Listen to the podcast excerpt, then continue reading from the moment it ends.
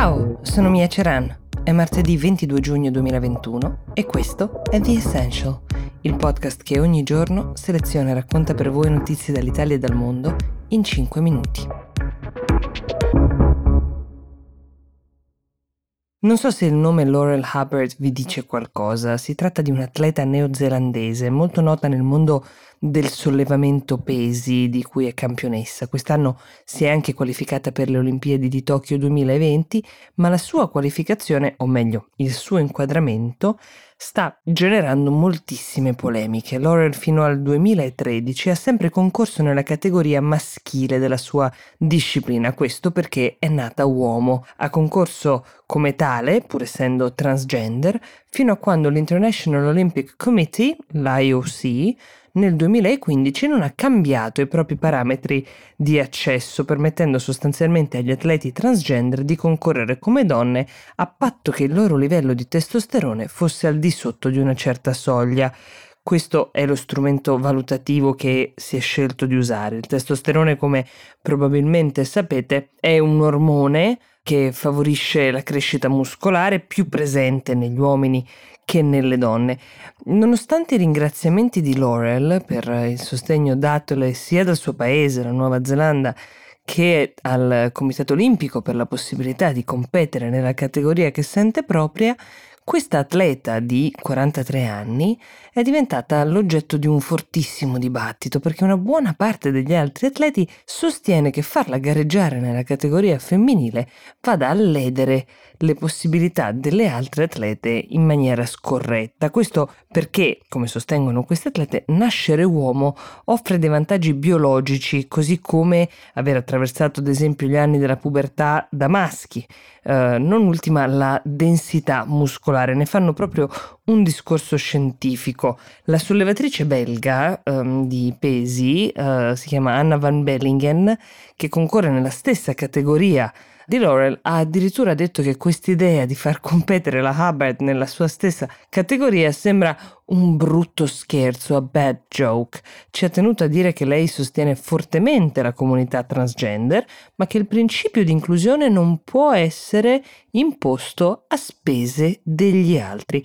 Chiunque si sia allenato ad alti livelli nel sollevamento pesi, dice la Van Bellingen, sa cosa intendo quando dico che far concorrere la Hubbard con altre donne è scorretto nei confronti di quelle atlete che devono guardare impotenti chi le supera dopo anni e anni di durissimo allenamento sui podi e nei medaglieri semplicemente perché incasellate in un'altra categoria. Contrari a questa inclusione sono anche i membri del Women's Sport Australasia, ma il governo neozelandese, così come le massime autorità sportive del paese, sostengono invece questa scelta, la difendono come una scelta importante di inclusione e partecipazione. Ed ecco come un tema così condivisibile di fatto come quello dell'inclusione si scontra con quello, altrettanto importante per molti, dell'equità nel mondo dello sport.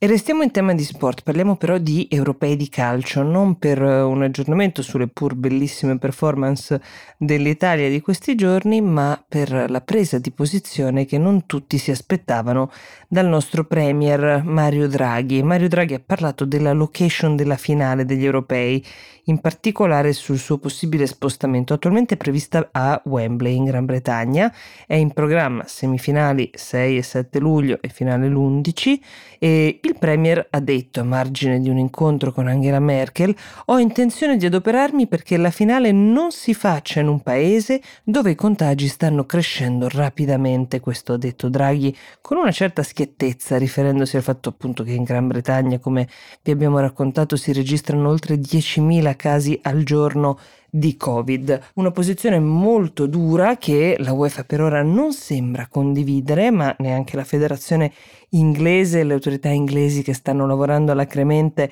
per organizzare le finali a Wembley che hanno fatto sapere che al momento non ci sono piani B e che si continua a lavorare per farlo accadere così come da programmi. Ovviamente sotto traccia c'è chi fornisce già delle alternative, si parla di Budapest ma anche di Roma. Il problema più grande potrebbe essere la quarantena di 10 giorni, che ora legittimamente il governo britannico impone a chi arriva da altri paesi per cercare di tenere sotto controllo la situazione e in particolare questo, come potete immaginare, diventerebbe un grande ostacolo per gli ospiti in particolare gli ospiti VIP, perché sono quelli a cui sono più interessati gli sponsor, che adesso stanno chiedendo un'esenzione, però come potete immaginare questo darebbe adito ad una ventata di polemiche, forse neanche del tutto infondate. Non perdetevi l'ultimo episodio di Actually, sempre sulla stessa piattaforma su cui state ascoltando The Essential ci sono Alessandro Tommasi e Riccardo Haupt